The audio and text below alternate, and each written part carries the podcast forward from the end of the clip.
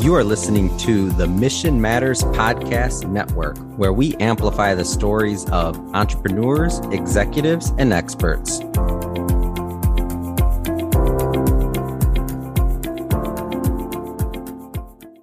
Hello, and welcome to the Real Estate Lowdown. I'm your host, Bill Bymel. We're here for another exciting podcast afternoon, and I do want to thank you the loyal listener for joining me on the Real Estate Lowdown. Our aim is to discuss all things real estate to both have uh, exciting, unique interviewees that we can introduce you to that have some relation to real estate or some interesting angle. Or as in today, we're going to do something called the Real Tidbit series. The Real Tidbit series is a series of, of podcast episodes you'll see sometimes tied to an interviewee. And in many cases, we'll do a, a podcast episode that is fully the, just a real tidbit. The idea being that we are focusing in on specific terms, specific phrases, specific words that are used in the real estate and mortgage financial systems that you hear about and maybe you just don't really get or you don't understand. So the idea being that we present a little bit more of, of an insight into what it means when you talk about cap rates, for instance, on, on, on rental properties or when you talk about net lease properties, triple net properties, some of the tidbits, what's a mortgage? Who owns my mortgage? Some of those are some of the tidbits that we've shared already on the real estate lowdown. And we have many, many more, including today's episode. By the way, if you like what you hear on our podcast, I do please ask that you subscribe and, and turn your friends on to it. My name is Bill Bymel. As you know, most of you have known me by now. I'm passionate lover of real estate and the real estate mortgage markets. My company, First Lien Capital, specializes in a nuance of real estate, which is to buy pools of mortgages and real estate from banks and private equity firms in what we call the secondary mortgage market. The secondary mortgage market, by the way, was a previous real tidbit. You should look it up if you if you missed that episode. So today's real tidbit is Fannie, Freddie, Ginnie. Who are these chicks? Fannie, Freddie, Ginnie. Now, you know, to be serious, and I don't want, I want to be politically correct. I don't know if the term chicks is, is really proper to use anymore, but Fannie, Freddie, Ginnie. Now, Freddie, I guess, could be a boy, a man's name as easily as it is girl's, but when you hear the name Ginnie, you think of Aunt Ginny, or you think of Grandma Fanny, and you think these are ladies, right? Well, what they are, are they the mothers of mortgage finance industry, the mother lode companies of the mortgage finance industry.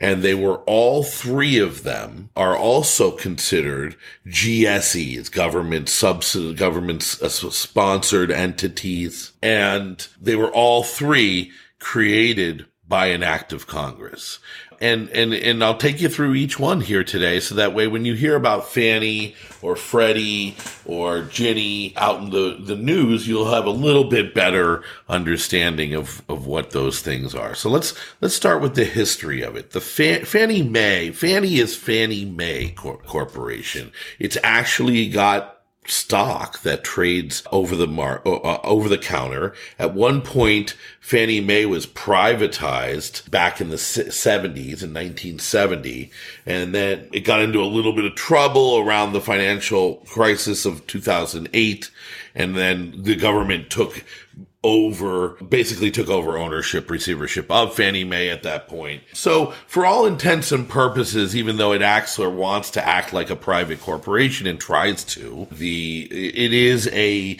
corporation that is backed by the full faith and financial awareness of the U.S. government. And Fannie is the oldest one around. It was created in 1938 as, as a way to provide home ownership and help it was part of the New Deal and part of, you know, the way to provide home ownership to a broader range of Americans. And, you know, Let me just read you a little bit of, of, it was a publicly traded company since 1968. Part of the New Deal, it was to expand the secondary mortgage market. So we've talked about the secondary mortgage market and all three of these corporations, Fannie Mae, Freddie Mac, and Ginnie Mae, all three of them are government sponsored enterprises and private, public, private corporations as well. So they're the closest thing you can get to kind of a quasi governmental private organization. The brother organization of Fannie Mae is, so the idea was Fannie Mae was going to create mortgage securities. It was going to be a government organization to buy mortgages from the banks, thereby providing more cash into the hands of the banks speeding up the liquidity of the mortgage market. And it's what's allowed the 30 year mortgage to come into existence. And it's what's allowed for almost a hundred years of prosperity in home ownership in America. It, it broadened. We have the largest percentage of, uh, well, not the largest, but one of the, for a large country ourselves, we have one of the largest percentages of home ownership in the world. And it really is Fannie, Freddie, and Ginnie that play a role in that. So 1938, let me take you to the top line, then we'll talk a little bit about how each is different. The, the, just to give you an idea of how big Fannie Mae is today, it is, has total assets of $4.23 trillion. Net income in 2021 was $22.18 billion. And this year, although revenue is down, you know, it's still on its way to a $30 billion a year. Um, and it has about 7,400 employees, by the way. It's mostly, you know, around the DC area. They have offices all over the U.S. as well. They're really the mother lode where most originators go to, to sell their mortgages. They're the, the gold standard of the conforming, 80% conventional mortgage and Fannie will buy those mortgages or insure those mortgages with private owners. And so that's what Fannie Mae does. Now in 19, let's go to the Freddie Mac. It's the sister organization. It was created in 1970. So in 19, actually, I should take a step back because two years before the creation of Freddie Mac, you know, we obviously had years from 19, late 1930s. We went through the, uh, coming out of the depression, the 40s, the 50s, home ownership flourished throughout the country. Then Ginnie Mae stepped in and Ginnie Mae is really actually a governmental organization. It has no private ownership there's no stock that you can buy in Ginnie Mae. The closest thing you can do is get, is buy a Ginnie Mae bond, which is considered one of the least risky bonds out there. I mean, in terms of the mortgage market because it is backed the securities that Ginnie creates and sells in order to create more liquidity for the market is backed by the full faith and credit guarantee of the U.S. government. So some have argued that now this is different than Fannie and Freddie because in real essence, when Fannie and Freddie were created, they were created by the federal government, but with the anticipation that they would be carved off into these private entities. That's what happened with Fannie until they were taken back really into government receivership in 2008. So Ginnie Mae is the it, Aunt Ginnie is the actual government. If you hear Ginnie, it, you know, it sounds like I'm saying it with a J, but it's actually J, G I N N I E. Ginnie Mae is a government. It actually stands for Government National Mortgage Association. It's a 55 year old organization. It's got only 140 employees. It is a jurisdiction inside of the U.S. Department of Housing and Urban Development. So it's, it's basically a, a junior of HUD. And what Ginnie does is it focuses on v- very simply only government backed mortgages.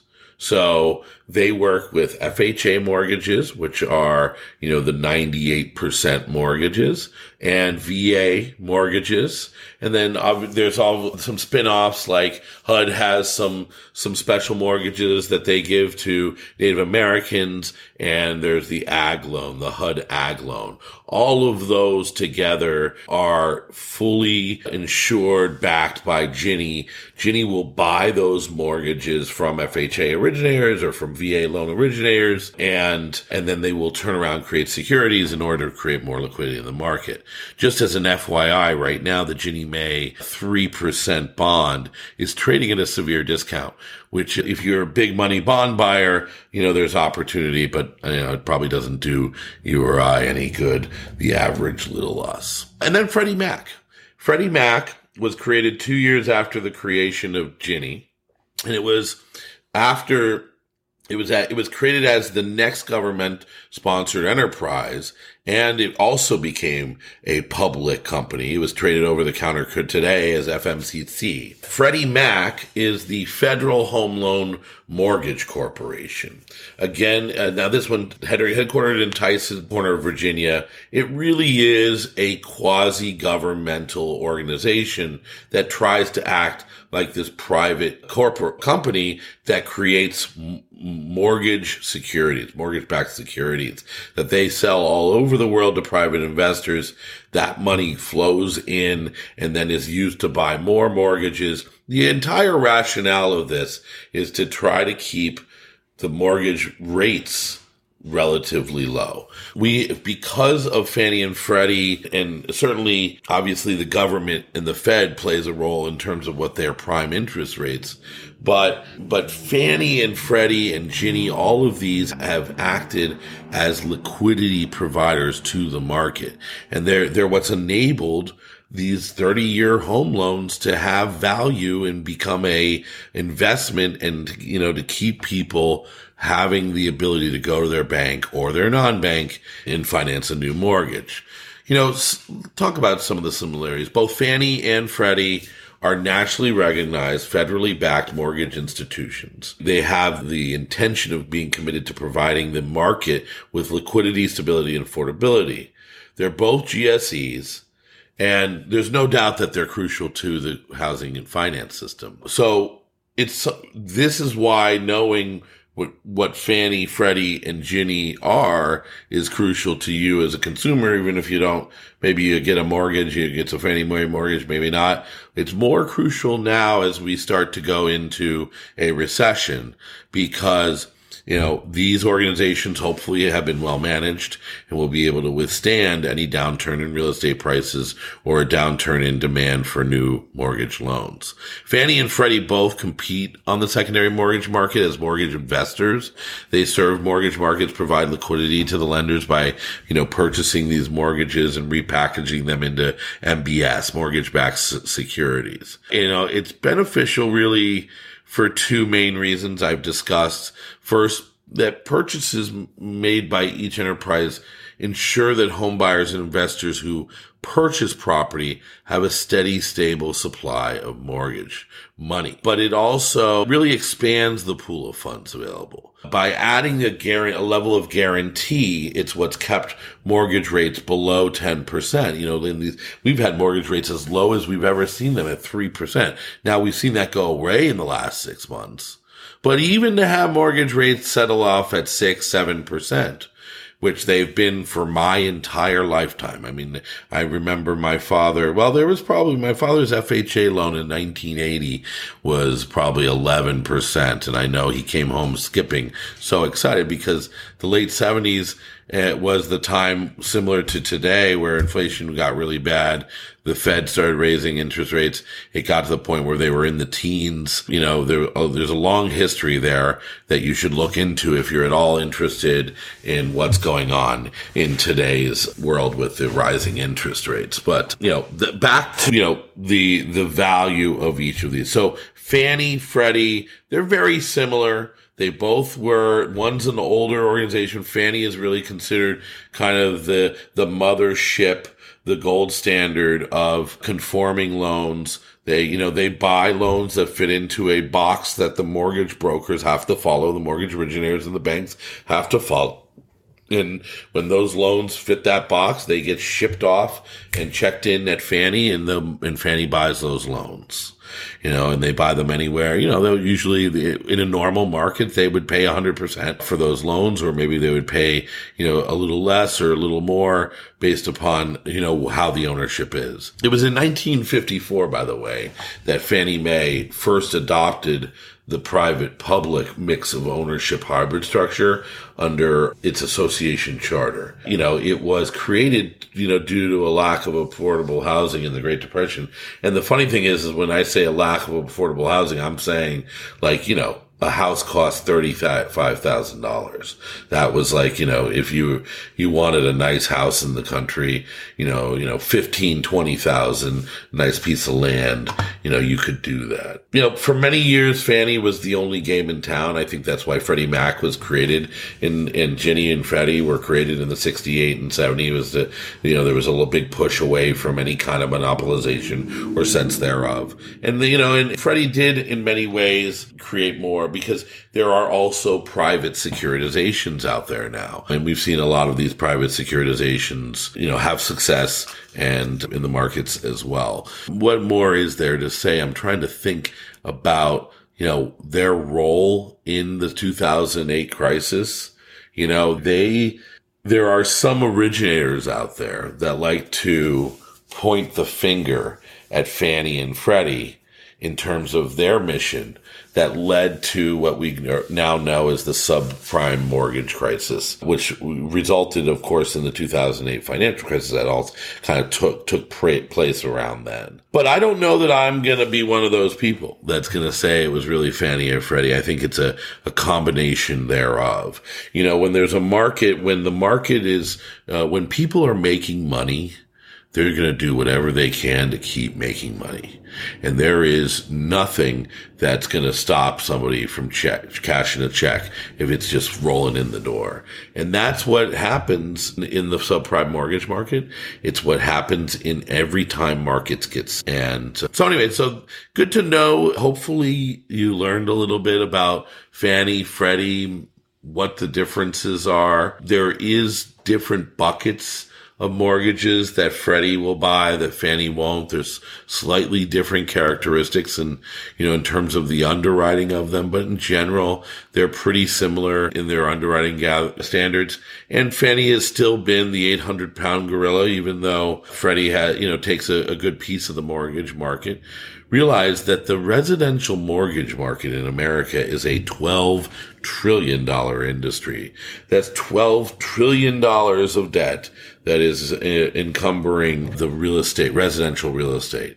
And so in order to keep that going and keep that, that value enhancement and to keep, keep financing new construction in a growing world, it's companies like Fannie, Freddie, and Ginnie, and here I am calling them companies, GSEs like Fannie, Freddie, and Ginnie, that really are the bellwether for those markets and those economies. Well, that's it for today's real tidbit. I hope you enjoyed the podcast. If you like what you hear here, don't forget to click subscribe and stick with us on the journey. We have a new episode coming out every week. Sometimes we have ex- an exciting person to interview. Sometimes we have a real tidbit. Sometimes who knows what we'll have. And you can always look me up online, billbymel.com. My company is at firstliencapital.com. But if you look me up personally, I'd love to hear from you. Love to hear any comments you have and what you'd like to hear more of on the podcast. But until next time, thank you for listening to the Real Estate Lowdown. I'm Bill Bymel. Good day.